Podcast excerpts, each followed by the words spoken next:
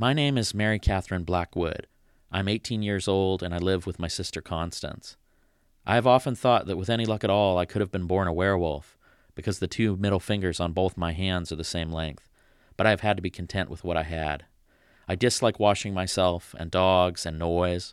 I like my sister Constance, and Richard Plantagenet, and Amanita phalloides, the death cup mushroom. Everyone else in my family is dead. The last time I glanced at the library books on the kitchen shelf, they were more than five months overdue, and I wondered whether I would have chosen differently if I had known that these were the last books, the ones which would stand forever on our kitchen shelf. We rarely moved things. The Blackwoods were never much of a family for restlessness and stirring.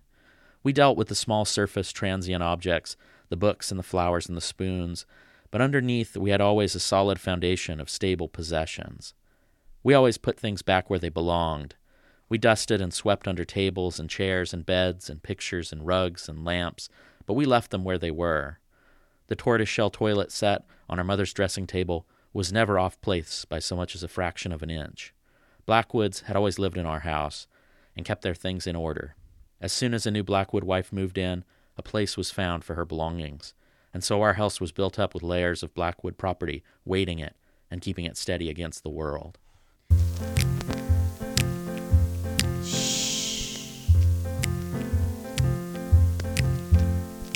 Your shelf or mine, talking sophisticated topics all the time. Your shelf or mine, a kick back, relax, crack a book, unwind at your shelf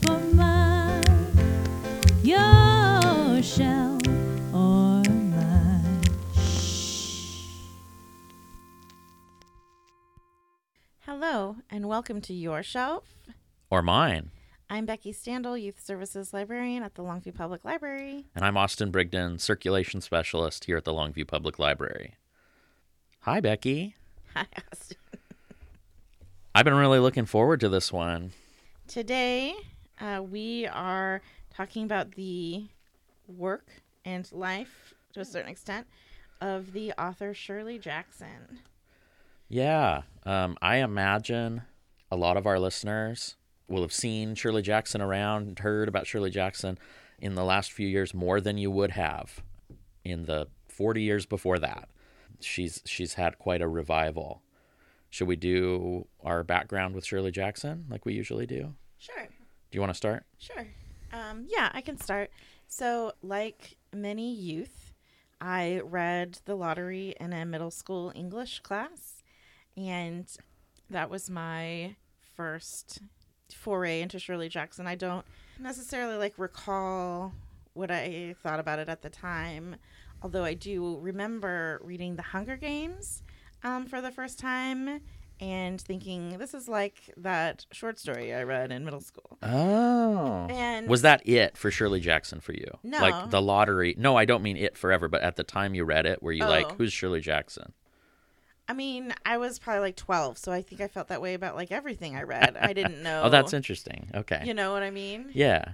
I was like, you know, oh, this is an Edgar Allan Poe story you now. You know, like you didn't you didn't have a like okay. yeah, no, like Interesting. My yeah. family wasn't at home talking about like literature. Well, yeah. so I just remember I also read the lottery in like 8th grade or 7th grade. It was part of the the deal. And I remember, you know, in the anthology or whatever, looking down the list and being like, "Who's Shirley Jackson?" Mm. Like, because I remember another story I remember reading at that time was "A Rose for Miss Emily" by William Faulkner, and I hadn't read any Faulkner. Still, that's the extent of my Faulkner, and I'm fine with it, by the way. But Faulkner, I'd heard of. Hemingway, I'd heard of. Like these, you know, these names, and I remember being like, "Who's Shirley Jackson?" well, I definitely didn't read any Faulkner until high school, and uh, I read The Sound and the Fury as my first Faulkner. Oh well, I I recommend not doing that and starting with "A Rose for Miss Emily." It's much more accessible, Uh, famous story. Yeah, no, I read uh, The Sound and the Fury when I was like 14. It really impressed my English teacher. I don't care for Faulkner, which people have probably detected, and, and that, that's probably my failing. But I would also say, like, unbeknownst to me, probably at the time, I. So this would have been like the late 90s, and there was a real glut of like good pop horror movies at that time. Mm, And The Haunting, I think it was just called The Haunting, was like a movie version of of The Haunting at Hill House that came out in the late 90s with like Catherine Zeta Jones. Liam Neeson. Yeah, and I definitely like watched that a lot and I really liked it, but I you know, I don't think I had in my mind any sort of like connection to You weren't aware of the novel and that kind of thing. That sounds like a common thing for people. I think watching that movie, there's also like a Stephen King. ripoff. Well, I think it. Heather McBride, our esteemed colleague who you've heard on the show before, was sort of reading along, even though she's not on the show today. And she was listening to something by Stephen King and being like, oh my gosh. But I think he does acknowledge he's very. Stephen King is another writer who's very um, big Shirley Jackson fan before it was cool. But anyway, I'm sorry. I interrupted. Finish your your background. Oh, and then uh, years later, mm, a book club I was in, we read uh, "We Have Always Lived in the Castle." Nice. Um, I guess just to give the people at home a little background. So, The Lottery, in, in case you didn't read it in middle school, is a short story um, published in The New Yorker, 1948. I kind of wonder. I don't know if people at the time, editors at The New Yorker, Shirley Jackson herself, would have imagined that the story coming out and being received like it was would become a staple of middle school education. I will Um, say, actually, we could talk about the lottery, I guess, more. But I just read this article in the New Yorker that was talking about all of the letters that the magazine received in the wake of the publishing of this short story. And what's also they point out is at the time, the New Yorker didn't indicate whether something was fiction or nonfiction. I forgot about that. So uh, people were confused. Like, is this real or is this based off something that's really happening? Tell me more. A lot of the letters were like, I don't get it while you explain this story to me. sure. But I also feel like middle schoolers, they get it. Like, I think there's, you know, when you're when you're 12 or 13, you understand kind of like the random cruelty of oh, the, sure. the community that you're in, and I think they get it maybe in a way that like adults for, forget. Yeah, no. And I also get it. I was thinking, obviously, I, I kind of spilled my background already. Also, a lottery kid, I guess, as, as, as we say. Um, and didn't read more Shirley Jackson until well into the Shirley Jackson revival. You know, lots of other people championing her work. And I read We Have Always Lived in the Castle, which we'll talk about more later. That's a novel, as is The Haunting of Hill House. Haunting of Hill House came out in 59. We Have Always Lived in the Castle, her last novel, came out in 1962. She died in 1965.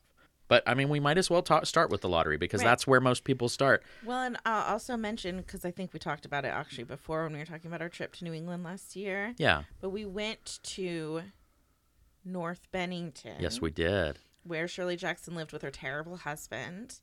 And um, we like drove by her house. It's just a house where someone lives, so you can't like go inside of it. And there's also uh, like another Bennington, South Bennington, or is it just called It's Bennington? just Bennington. But most all the most all the Shirley Jackson stuff is in North Bennington. Right, but the North Bennington Public Library was closed that day. Yeah, So we went to the Bennington Public Library, and they have as well um, some like first edition Shirley Jackson uh, autographed Shirley Jackson novels that you can just check out from the library. So Which I, as a library person, I'm like, what are you guys doing? they should be in your put, archive. put these behind glass and just buy some new copies. They're not out of print anymore. If they were ever out of print, some of them were, I think.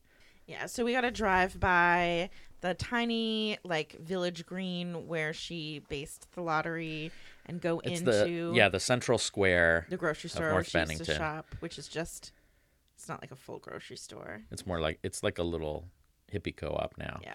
But and a lot of this there's a lot of stuff that's like speculation and stuff. But you're walking around where she where she walked around and I, I was really interested when we did our New England trip, which I think listeners have heard about a little bit before, to do that. And it was really interesting doing that for like a contemporary writer, particularly a contemporary writer who was not consistently super, super famous because things weren't aren't necessarily preserved or set up in the way that like So like Robert Frost also lived there and there's like a museum yeah and like plaques and stuff, but there's no like Shirley Jackson stuff there.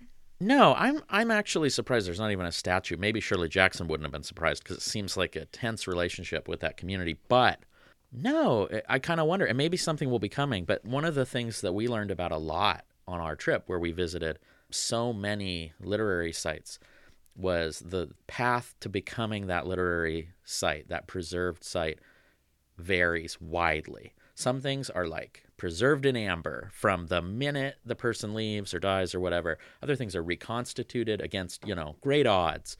And so it was interesting. So you're you're you're kind of more you, you know running around grasping at at remnants. Um, but yes, so there's a few things we did. I guess it would probably be helpful to the listener to to get a little background on Shirley Jackson. She was born in San Francisco, but she spent the majority of her adult life in Vermont. Uh, her husband, uh, Stanley Edgar Hyman, was a literary critic who taught on the faculty at Bennington College, and so she sort of ended up there. They went to Syracuse at the same time, and he read like a story of hers that was published.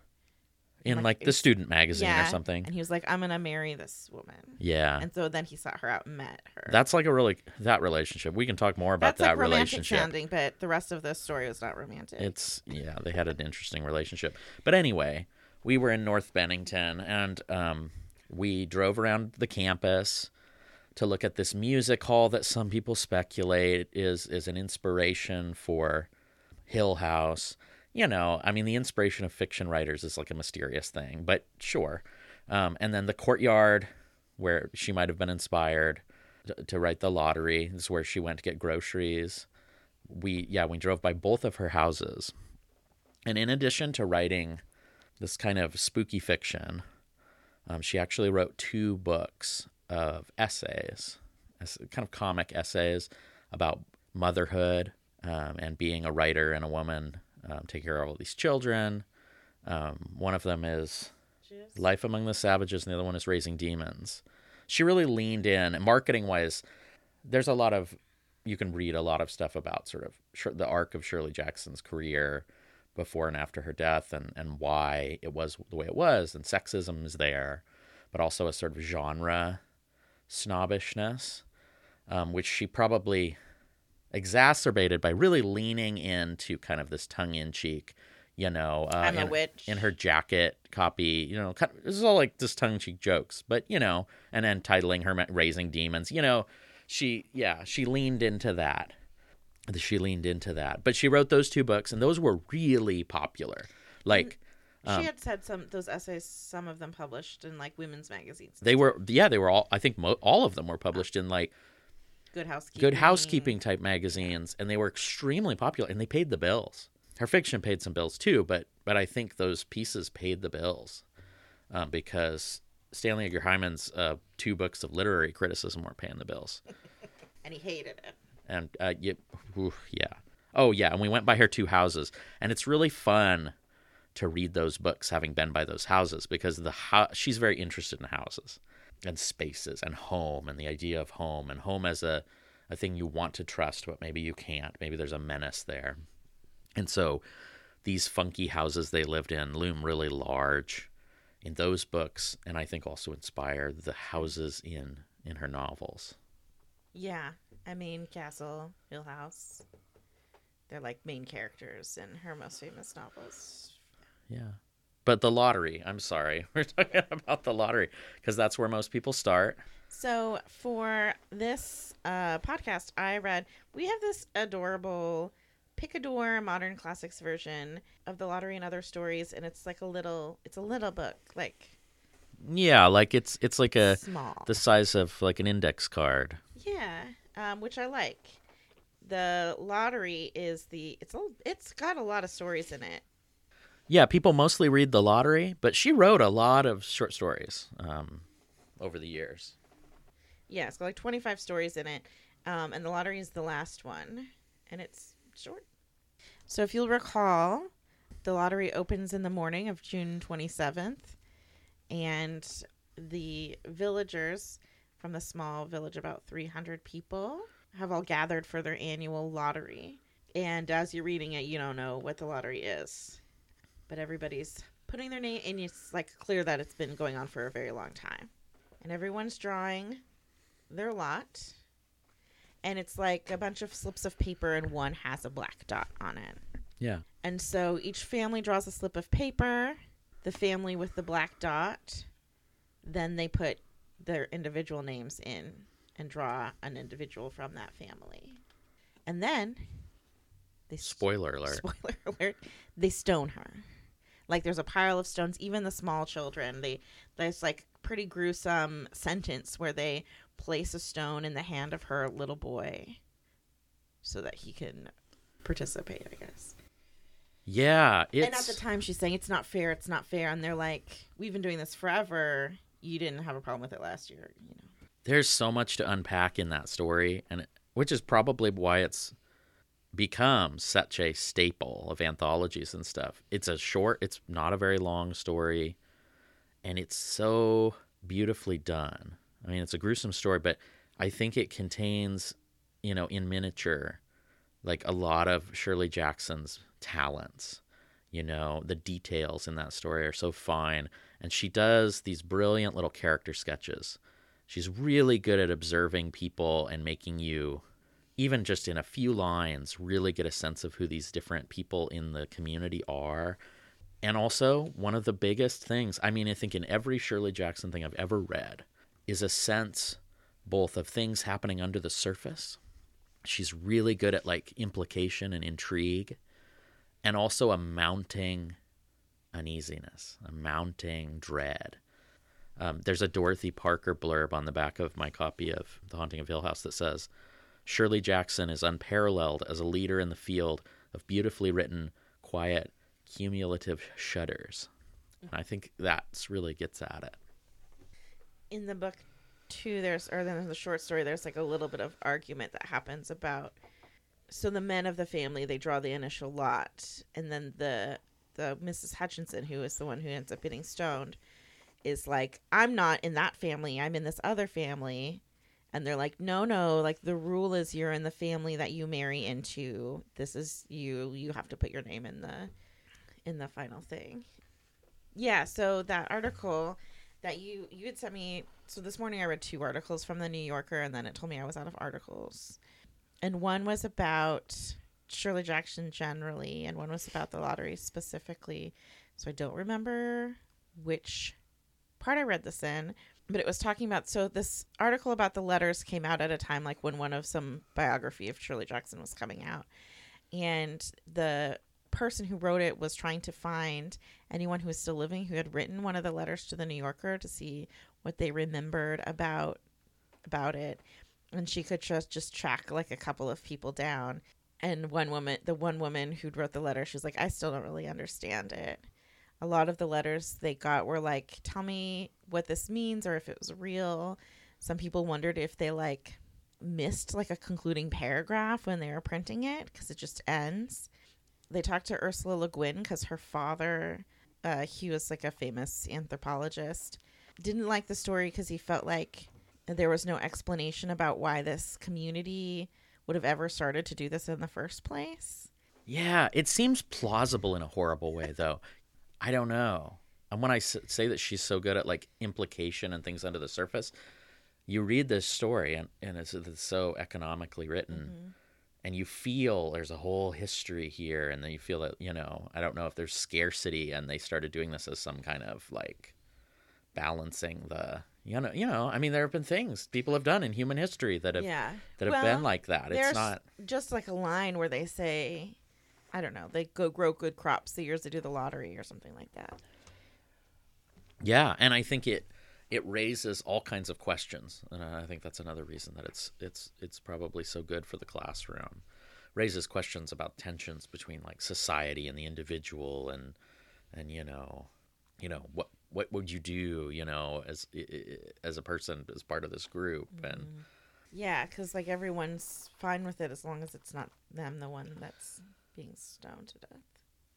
Absolutely, absolutely. It makes me think too. So, it was the thing the New Yorker had published, and I don't. It might still be true, but certainly at the time in 1948, that they had gotten the most mail about, and she got a lot of mail about it um, for the rest of her life. And her letters came out. I haven't really had a chance to dig into it, but her letters came out last year. But there was a famous one that's been passed around quite a bit, where somebody wrote to her to talk about how terrible the story was, how terrible her work was. And Shirley Jackson wrote back, a one line letter. It says, Dear Mrs. White, if you don't like my peaches, don't shake my tree. Sincerely, Shirley Jackson. That's it.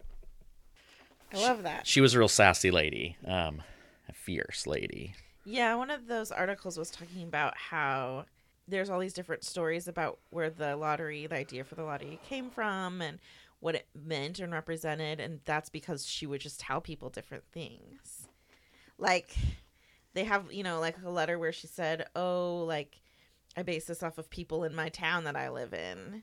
And, um, I don't know, once where she said other, other stuff.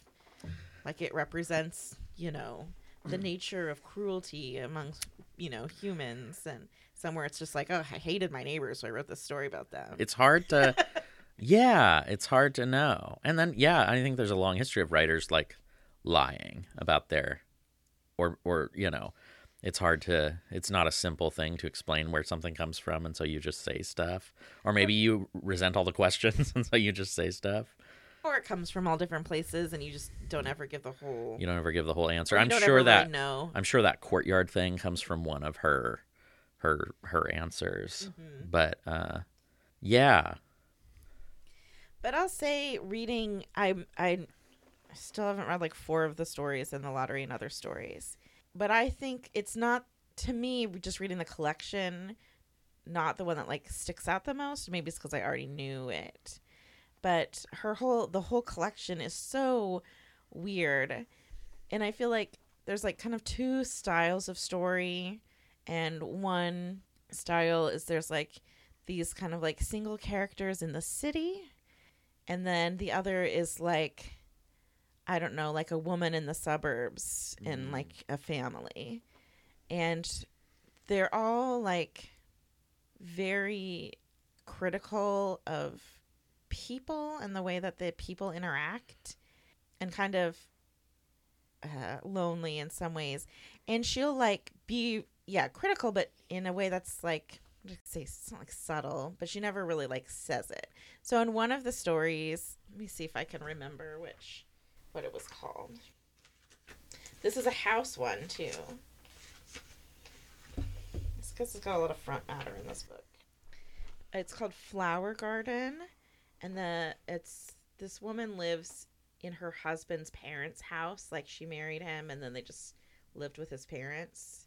And she always dreamed of them like moving into this other house like down the hill and she would have this garden and she'd paint her kitchen yellow.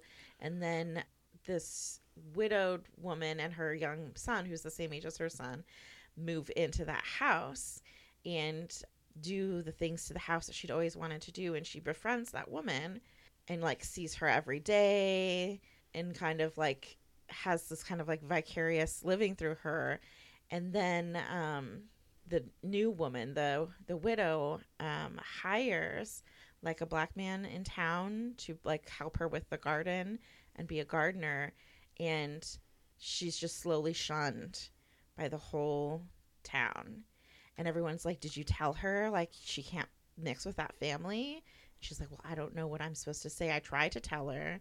Um because like his kids that he has are biracial. He had had like a white wife who left him for like a white man. They're just kind of scraping by all of the time and the widow had initially been like really uh, upset at how the kids like treated one of the boys.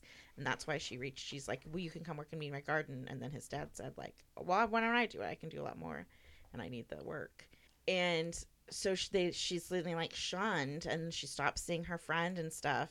And the kind of towards the end the widow kind of confronts her. And she's like is it because i've hired this guy? And she's like i don't see why you're blaming this guy for what you know problem no one wants to like say what the deal is and why it's wrong you know? And then um it, that's just kind of the end. i think they might have you know like move and that's just the end of the story. But these kinds of like a lot of it is like these this other story too i think in that vein where it's like this housewife and she's like getting everybody ready in the morning and they can't find their dog. And so this would have been the time where people's dogs just like wandered rounded around and one of the neighbors says that um, their family dog and they only lived there for a little while had gotten killed other people's chickens and you know you can't redeem a dog who's got like the taste of blood now. And so she's like running her errands in the morning and going to the shops and stuff, and everyone's telling her, oh, they heard about her dog, but she still hasn't seen the dog. And um, telling her like the only things you can do to redeem a dog who's killed these chickens, these terrible, like cruel things that people have done to dogs. Mm-hmm. And she's just listening to it, and they're just telling these like awful things, and they think it's so funny. Mm-hmm. And that's the story.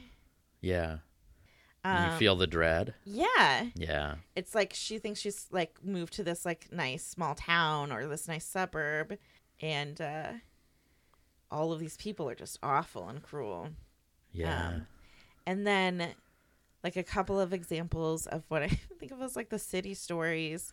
There's this one where the there's like a single man who's the main character and he lives in an apartment and there's a woman who lives on the same floor in a different apartment and he's collecting silverware this beautiful like silverware set and he's very like proud of his housekeeping and stuff and he thinks oh she's such a slob and he she comes over for like tea or something and he's like serving her and they're just chatting and uh, a friend comes of hers and she lets him in and the friend assumes that the apartment they're having the tea in is her apartment and she just plays along and so does the man to the point where like he cleans up everything and puts it away and she's like well why don't you go home now? And so he goes into her apartment. Like she takes over his apartment and he goes into her apartment and he's like oh i hate it here. The end Oh. She's also very funny. I think She is that, funny. That gets lost in the like, oh, her stories are so grim and So all the spooky, people are yeah. awful. No, But she's very funny. Also very funny. Like I laughed out loud a lot. There's some like absurdity. Yeah, like I don't think, and she's very, it's very sly humor, Yeah. and a lot of the stuff, it's a lot like even her darkest stuff, like you're laughing because she's real good at the absurdity of people. Yeah, yeah. So you read that collection. Yeah. Anyways, I recommend it, and they read. I mean, often the stories are pretty short. It's it's been really nice, kind of like bedtime reading, because you can read, you know, a story or two, and then just fall asleep. I don't know. Yeah. So the lottery and other stories, when it was published, had a subtitle called. Do you just remember Austin? It's, it's like the lottery or the adventures of James. James Harris. Yeah. And James Harris is like a character who comes up in multiple stories. I think he's the friend who comes over for the tea. hmm He's in one story, this like um, young woman's lover who says that he's gonna marry her and then just like disappears. I'm not. I don't know. I haven't read any like literary criticism hmm about this book or about this James Harris character. Reading it, I'm not always sure that it's the same person. You know Yeah. But I think the different I think that's an interesting thread to follow if I'd had more time to yeah. prep. Oh, I felt like. I mean, I obviously there's a lot we can talk about. I felt like I always do this before these podcasts. I'm going to read everything, watch everything. There's so much more. Um, I I couldn't get a hold of it. Um, there's a collection. There's been a lot of posthumous stuff, and there was a collection called "Let Me Tell You" that her kids edited. One of her kids that had some unpublished stories and interviews and some essays, and t- that were like basically like talks that she gave on writing and I would be interested. I think she did do some talks on like that book and stuff. What she said about James Harris. I remember reading some though while we were on the plane to New England, and specifically she was talking about the haunting of Hill House, which was the main thing I had read. We've always lived in the castle, but my main endeavor for this podcast was to read her other most famous novel, The Haunting of Hill House. Becky mentioned it was adapted into a movie in the made a lot of 90s. Um, also, a Netflix series. My copy here has the little Netflix promo. It's a haunted house story about this house, Hill House, and it kind of opens. There's this guy, Dr. Montague, who's sort of a a researcher into the occult. He's a professor, and he's he wants to like go stay in a haunted house and like with and so he sends out all these letters to people that he thinks might have a particular supernatural aptitude or they've been on membership lists for occult societies and he gets he ends up getting two plus uh, one of the heirs of the house. Nobody lives in the house, but there's like some hired staff who keep it up. And so there's these four people, and they're staying in this house. I never know. I, I mean, I liked it, and it has it has that characteristic writing of hers, which I think is so beautiful on the line level, and the character studies and the that sort of mounting dread and things happening under the surface. It's also like a lot of her books. It has sort of a shy, unassuming woman as the main character, seemingly unassuming. You know, who you are sort of getting a sense there's more to this person, like she's very interested in the idea of the sort of shy, unassuming woman who has incredible, sort of terrible depths, right? Um, and that's the main character, Eleanor. And then there's a, a kind of carefree, sarcastic woman named Theodora. Um, then there's Luke, who's the the heir. That's one of the conditions of renting the house, is that you have to have a member of the family there with you. And then Dr. Montague, I didn't like it as much as I like We Have Always Lived in the Castle. And it's hard for me to tell if, you know, sometimes if it was like, if I was just not receptive to it at this time. Sometimes you're reading something and you're like, am I tired? Am I great? What am I like, well, get to, you know. But it's beautiful. And, and particularly, I remember in that talk, she kind of talked about, I wished I could have gotten a hold of it before this. She talked about how, how she sort of, she talked about symbols and how she sort of wrote symbols into her work she's very good at capturing the kind of uncanny logic of dreams you know these symbols that come up and and this sort of half logic you know it makes a kind of sense but it's also absurd and um, at the I, I think my favorite part of the book I'm I'm a hair away from finishing it my favorite part of the book is the beginning when Eleanor gets this letter from Dr. Montague inviting her to go and she decides to go and she had been like caring for her invalid mother and mother had died um, and now she's kind of under the under the boot of her kind of overbearing sister and her sister's husband and they had bought a car together but she, they don't want her to take the car da, da, da, da. so she steals the car and kind of in this flight of like you know i'm not going to be trod upon anymore mm-hmm. and then she makes this journey out into the new england countryside and just different things happen on the way that have this kind of ominous, uncanny, dreamlike quality, including famously, including she's like stops in a diner and there's like a family trying to get their little girl to drink this glass of milk, but she keeps saying she wants her cup of stars. And uh, it's and the mother's like, oh, she has a cup at home, you know, and when she drinks it, there's stars in the bottom. And uh, there's a very famous Shirley Jackson quote that you'll see on stuff that's like, insist upon your cup of stars. Because that's what Eleanor thinks. She's like, don't do it. Don't drink the milk. Insist upon your cup of stars. But like, as the novel goes on, Eleanor starts to kind of like lose her sense of reality and like she talked about her cup of stars and like things that she's heard other people say become her own past. I liked the way in that essay. If if if you get a chance, let me tell you. She has essays, and she they're very accessible. How she talks about the way that she think thought about these symbols and these recurring things that to place in her novels that give it that kind of dreamlike quality. So, and you had not read that book. No. I've also not seen like the new show, though it's by the same guy who did that Midnight Mass. Midnight Mass that we watched. People say it's better than Midnight Mass, but I just haven't seen it yet. You'll have to watch it. Mm-hmm. We liked Midnight Mass. Is weird. And and that's I should also say that's not my usual. I'm not a person who goes out of their way to do like spooky stuff or mm-hmm. horror, but I think like the strength of Shirley Jackson's writing and her personality have attracted me. And I you can see I think what makes especially like The Haunting of Hill House really attractive to like screenwriters or filmmakers because if it's like oh there's these different strangers and they come together to do this thing. In a house in the country yeah. um i we just showed at the library the haunted mansion the new version of the haunted mansion. It's a i wouldn't even say it's a remake but you know disney makes those movies that are based off of the rides at disneyland like yeah. they made pirates of the caribbean and the jungle cruise.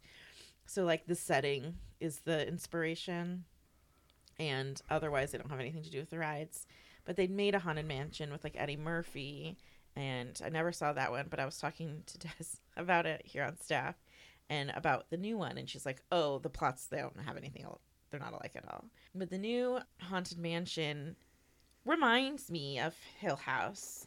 There's like a woman and her son who are stuck in the mansion. They're haunted in a way what makes it so like even if they leave they're still haunted. And then there's like Owen Wilson's in it. Was Owen Wilson in the 90s movie? I don't remember. I watched it, but I Anyways, it's been many years. and then there's so there's like a ghostbuster, a priest, a psychic medium. They all come to try to like unhaunt them. You know, so Yeah. it's like all these, these different characters, and the only thing they have in common is the haunted house, and they all come together to try to like solve it, I guess. But they all bring their own baggage, their own hauntings with them. And I I didn't quite finish it. I'm in per- perfect honesty here, but I'm curious too. You have this. Shirley Jackson kind of has the building and uh, dread, and this. I'm sort of like, what's gonna, what's the cat? I mean, it's a great ghost story, and people talk about being one of the best, sort of, and it's kind of classic. But you're like, something's up. There's gonna be some reveal, and you know, there's a little bit of like, Eleanor's haunted a little bit by this. She took care of her mother, and it seems like oh, she's really close with her mother. But you start being like, oh, this is something's more complicated here, mm-hmm. and she's starting to allude to maybe her mother called for help, and she let her die. Ah. You know, kind of a thing. Or you know, maybe her per- this, she seems like a person whose personality has been sublimated by other people, and so I haven't quite gotten there. I'm like, something's coming, something's mm-hmm. coming. I also read part of The Bird's Nest, which is another one of her novels, it's a ah. longer novel. You can kind of see through her novels. I mean, they all have that characteristic Jackson thing, but like, you know, how she's getting better. Also, you know, about like a shy woman. She's like a museum worker. Um, I think there's a one of her books has a librarian, and uh, there's definite similarities. And you know, people have written at length about where that comes from in, in Jackson's own life, and and there are people who argue for or against uh, her work as sort of proto-feminist, as a woman sort of writing in mid-century, these sort of genre, you know, people called genre things to talk about some of the anguish of of just life for women at that time. Yeah, there there was that I think that article that you had sent me that was talking about like her books being in line with that kind of like mad woman in the attic story that you see in like the old wallpaper or Yeah, the writer of that article I sent you, I think it was Zoe Heller. She was she was kind of arguing against reading Jackson as just like pre-feminist, mm-hmm. um, and and and reading her more as like a continuation of the past. yeah. But and I but I I also kind of look at that stuff and think I I don't think the two are mutually exclusive. Mm-hmm. You know that there is a, a sort of streak of feminism in the in those gothic stories. The Bird's Nest ends up and now it's probably a, a a bit of a trope now, but it's a multiple personality mm. book, and and that's the building dread. Uh, is is you're like what's going on with this this woman? Um, but the character studies are also amazing. Particularly, she's like this woman. It says on the back, Elizabeth Richmond is a demure 23 year old, whiling her life away at a dull museum job, living with her neurotic aunt and subsisting off her dead mother's inheritance. The neurotic aunt is a masterpiece. Oh my gosh. She's great. She's so good. She's so good at doing like annoying people, like overbearing people. It sounds like her mother was like that. Geraldine. There's uh, like thinking more about this sto- story collection and uh it seems just to be a lot of like people just like going along with stuff and and then being like why there's this one really really short story where a woman goes to like a doctor and it's called colloquy she goes to a doctor and she's like i don't know really how to say this but am i the only one who am i going crazy am i mm-hmm. like the only one and he's like well what do you mean like tell me more about it she says, Look, yesterday morning my husband stopped on his way to his office to buy paper. He always buys the Times and he always buys it from the same dealer. And yesterday the dealer didn't have a Times for my husband. And last night when he came home for dinner, he said the fish was burned and dessert was too sweet. And he sat around all evening talking to himself. And then she goes, Look, did there used to be words like psychosomatic medicine or international cartels? or bureaucratic centralization. And she's saying like the use of these like these kinds of words like her husband's just sitting there talking to himself makes her feel like she's going crazy, like they make no sense to her. Mm-hmm. She said and he started talking about social planning on the local level and surtax net income and geopolitical concepts and deflationary inflation. He really said deflationary inflation. And and he's like, "Listen, you know, he's trying to kind of explain her husband. She's like, "Is everyone crazy but me then?" And he's like, uh, he goes, "Mrs. Arnold, I want you to get a hold of yourself. In a disoriented world like ours today, alienation from reality frequently." And she interrupts him, "Disoriented, alienation, reality." She says reality, and then she just leaves, and that's the end of the story. I love that. oh my gosh. It's like a three-page short story. I feel also though like yeah, I mean I get the the sort of proto feminist thing because I think she's doing stuff in the like 40s, 50s, very early 60s. That's like part of the conversation now in a different way. Gaslighting in her books. Mm-hmm. Haunting of Hill House is very like Eleanor's like, am I insane or am I being gaslit by these people? That's like she doesn't use that word. the guy whose house that Yeah.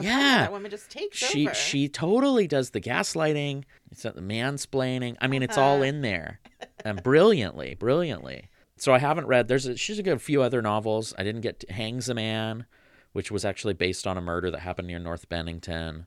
Um, the Sundial, uh, The Road Through the Wall. Um, she's, she's like six novels in total. She was working on one when she died. Um, yeah, it was 75 and was going to be happy. It's a it's a really sad thing about Shirley Jackson. She died at 48, left behind a bunch of children, left us an amazing body of work, but didn't I think realize the personal happiness that uh, she hoped for. Yeah, like her, she had been in like an institution, um, in like a mental hospital or something, right?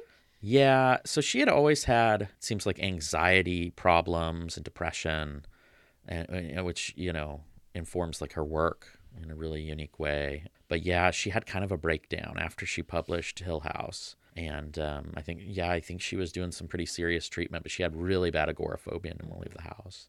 And you know, before we get to her last book, I feel like we need to talk about her marriage a little bit. Stanley Right. Hyman was a critic and Professor. and a professor, Jewish, um, which some people, you know, people go back and forth about how much alienation she really felt or how much bad feeling there really was in the town. But some people think there was might have been some pretty serious anti-Semitism. yeah, at one point she said the lottery was about anti-Semitism. Yeah, yeah, anti-Semitism. Also, not just anti-Semitism, but a kind of mixed marriage kind of thing. And their relationship, I don't know. The more I learn about it, the more I'm like, oh no. I mean, obviously they had some good things, like some affinities, serious affinities and passions in common. He was super retrograde. He expected her to do like all the work, plus her writing, which of which was paying the bills. And then he he cheated on her all the time, as a matter of principle Yeah. um, he was like real like from the beginning it sounds like of their relationship and you know she came from kind of it sounds like an abusive home verbally abusive mother in a way that you know the, article i sent you kind of talks about her translating that abuse just into her relationship. Um, and and we've talked a couple times about the biography. Ruth franklin's a rather haunted life which you know there was a revival happening already but i think that book really pushed that revival along and and gave a fuller picture of her as a person. Yeah he seemed to have this idea. He was going to cheat on her and that was fine that was part of his identity i don't know if she was allowed to cheat on him although there's a famous story about they would have parties salons you know at this house you imagine this house it was so full of books like she talks in her her comic pieces about the sheer amount of books that they had in these houses it was insane but you know like our house. a, a, yeah, a bigger houses though. And you know, Ralph Ellison's hanging around. Like they they were friends with all these literary people. Dylan Thomas came to the house one time, and there was a story that maybe she made out with Dylan Thomas on the back porch, and people are kind of like, "Good for her." Um, there's something just really lovable about her, though. I mean, the character of her as a writer, her voice that I think people really identify with. She's she's got all these things she's dealing with, but she's fierce in a certain way and and idiosyncratic and and Yeah, she keeps like a sense of humor. a sense of humor and a real strong sense of herself. And I think one of the the beautiful things and heartbreaking things, um, in a certain way, about her last book, which a lot of people say is their favorite, and I and I I think it is my favorite, We Have Always Lived in the Castle. The overriding sense I have about this book is that it feels, especially when you read earlier stuff, it has things in common, but it feels like she's more unapologetically herself, more unapologetically weird and idiosyncratic. Mm-hmm, mm-hmm. And it works so well. It's so good. It's so good. And it's been a while. I wanted to reread it. I'm holding a beautiful edition of it that they put out, a Penguin Deluxe. Just gorgeous. But again, it's alienation from this mm-hmm. rural community for these these people who are sort of outsiders. There's the growing sense of dread. What's really going on here? It's these two sisters who live in this house with their sort of disabled uncle. Spoiler alert: like the whole family was poisoned except the daughters and, and Uncle Julian, who sort of survived accidentally. And then basically, you know, this is sometimes people say that aphorism about what is it, like that there's only two kinds of stories like a stranger comes to town or someone goes on a trip or a stranger comes to town, something like that. A stranger comes to town, Yeah. a cousin from the outside world. And the, the two characters, Constance and Merricat. Merricat. What a great name. Yeah, and Merricat, I think, is she's one of the indelible characters of literature, I think. But I'm talking too much. You should talk about the book. Um, well, I think you remember it maybe better than I do. But yes, she's the narrator, right? And yeah, she's talking about her family throughout the book and what happened. I just really remember like the end.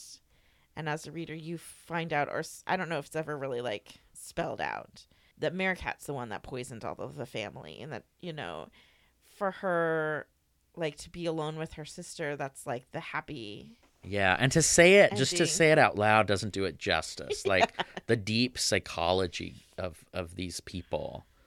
like as as you're reading the book and she's talking about like the family and the family dynamic and stuff it's clear that it's you know like she doesn't miss them like No, you maybe and it's been a while since I read it. There's maybe a little hint of yeah, there's some bad stuff Yeah. going on. And she's sort of she took an action and sort of created this world. And and one of the other sort of tensions in the book and it's classic Jackson like we're talking about, you know, this community and uh, you know, another sort of rural New England community. She tries she goes out to get like groceries and this is a big very little- doesn't sound like a big thing, but it's a big thing and I, I, in that article they talk about Shirley Jackson too, like feeling self-conscious. It sounds like her mother was also always criticizing her about like being repetitive or obsessed with the same things, and it's true. I mean, you see these things, but I don't think it. I think it's kind of beautiful. She just keeps working with these subjects that are and and getting better and better and better uh, with them. What we were at um, the portland book festival a couple of weeks ago and we were listening to um, well i forget her name the writer of how to say babylon and uh, Sonia St. Clair, I think, and uh, Jane Wong, uh, who wrote Meet Me in Atlantic Yeah. City. Uh, right. But she was saying, um, she quoted somebody else who I don't remember as saying, because they're both poets, and then they were talking about memoirs that they've written, that poets just write the same six poems over and over again. Yeah, yeah. I remember going and seeing a talk too. It was like eight o'clock in the morning. I was really tired, but it was um, Natalie Diaz, the poet Natalie Diaz, and she was talking about repetition and symbolism, and talking about indigenous culture and kind of like the indigenous embrace of repetition. So she's like, like, like that. There's this very Western, like, oh, you got to be novel. You got to have novelty, or things don't bear repeating. And she's like, no, like you work with your symbols um, and you they're endless. They're inexhaustible and you you keep you know. It's like you can never really say or articulate what's going on in your mind, right? yeah Just keep trying to do it. yeah and things will be different but the same you know it's it's you know it's got it's like you look at a writer like this it's got your fingerprints are on everything but there's a trajectory too. But she was sort of making that that that case of sort of like indigenous culture and just own it. And it's a beautiful thing. It's not like oh this writer is Yeah. And I think that's what's cool too about like what we've been doing with our little like author a month uh, podcast is like when you are able to read like someone's work or multiple pieces of their work like together, you can see or you start to see these patterns and like the things that concern them or the things that like haunt them mm-hmm. pop up, you know, over and over again. Yeah. Yeah. Or like, you know, the questions that they're trying to answer or like, you know, the problems they see in the world. And I think that's really cool. It makes me feel like there's only a few authors I think where I'm like I really read everything that they write. hmm Um and I think it's really cool. I think of like I really love this author called Melina Marchetta. She's Australian and she's written like a lot of young adult books. And then a few years ago, she wrote this like adult, like a th- you know, kind of like a thriller almost, like a mystery, and seemingly in like different genres. But having and she having read you know her teen fantasy and her like realistic teen novels and then this like mystery i could see like this has all her concerns about you know she's really concerned with like diaspora and and immigration and that comes out in no matter what she's writing or what genre it is. Mhm. and it really makes you feel like a connection to that author and their work Yeah. in a way that's just so like meaningful and satisfying to me Yeah. So, I think it's good It is good. It is good. And for some people, Shirley Jackson is that writer. Mhm. Yeah. And it's, you know, before we go, I think we should say, I think we've covered a lot, you know, but I wanted to talk a little bit about revival, you know, the revival of writers. I think we've lived in a time, sort of unparalleled time of re examining and reviving writers for a few reasons. I mean, and there are some publishers that, are, that that's their whole deal, right? You know, Penguin Classics, particularly, and uh, New York Review of Books Publishing. And some of it has been, you know, kind of writing cultural, historical wrongs. And I think Shirley Jackson fits in that category. You know, sexism for sure, but also genre. We talk about genre snobbery. You know, this idea that, you know, I thought a lot of you've seen a lot of people become victims of that, um, or even somebody who I wouldn't say has needed to be revived because she sort of never fell out is Ursula Le Guin. You know, somebody who I know, you know, didn't feel like she was treated on an even hand. You know, or you know, people would have said this isn't literature. This isn't literature, which is totally wrong. But it's amazing to see so many writers like Shirley Jackson, kind of like you wish they had gotten their due. I mean, she was very famous and popular in her time, but you know, you wish they could see it. A lot of these writers, it doesn't come until after they're gone. And I know one of the things that's made that popular uh, possible, not just our our changing culture, but also the internet. We were talking about, you know, and if a writer, particularly if a writer fell out of print, you just couldn't get their books. Like you just, you know, you would haunt the used bookstores and hope one popped up. yeah or maybe if you had a dealer you could write to and be like hey i'm looking for this if you Yeah, I mean, if you if you were one if you had that connection, yeah um, and and that has helped revive people. You know, the fact that f- fans are able to connect with one another and and find the books more, and then also a lot of these people get championed by writers. You know, who say, "Oh, you know, you want to know where I got my inspiration." No, you said that um, thing about Carmen Maria Machado citing Shirley Jackson as influence.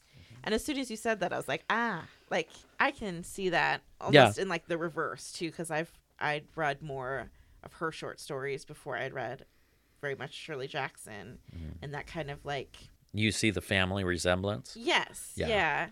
I'm trying to. I don't know how to describe some of the weird like Yeah, way that some of the stories like end is almost like anticlimactic, I guess, Mm-hmm.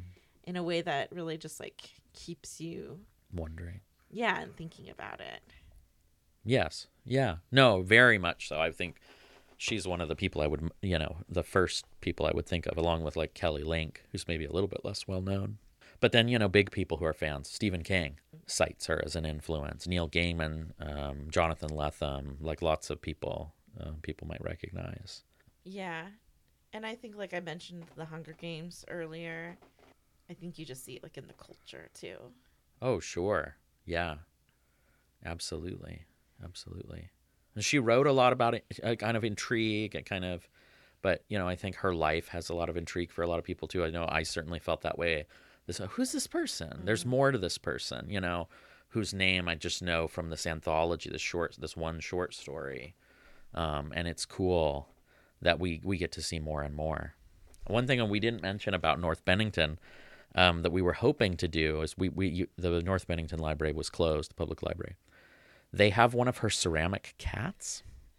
Apparently, she collected ceramic cats, and the house was like full of of cats. The second house in North Bennington, um, and her husband died like very shortly after her, like maybe a year. He had a heart attack in one of the restaurants downtown and and died.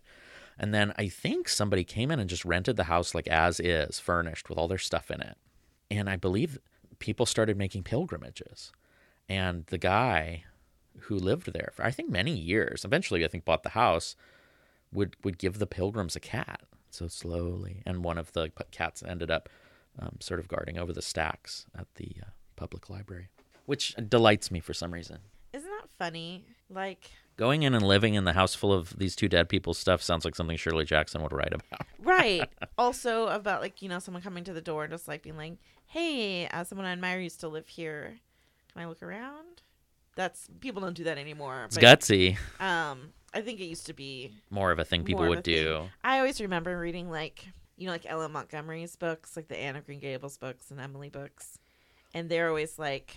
Not always, but you know they're walking somewhere and it takes two days or whatever to get there, and so they just like go to someone's house and they're like, "Can we stay here?" And they're like, "Of course you can. Well, come on in." Yeah. Also, because it's an Ellen Montgomery book, they're not like get out.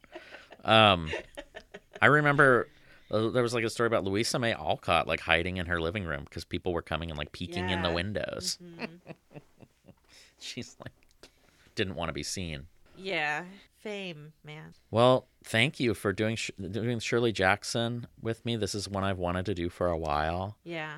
I'm also very excited about our next author, uh, N.K. Mm-hmm. Jemisin. This is someone I'm really coming to without a lot. I feel like this one was one we kind of end up doing this where, you know, maybe one of us is coming with a little bit more um, background or emotional sort of connection to work Stakes. stakes, and then somebody's fresh. Yeah.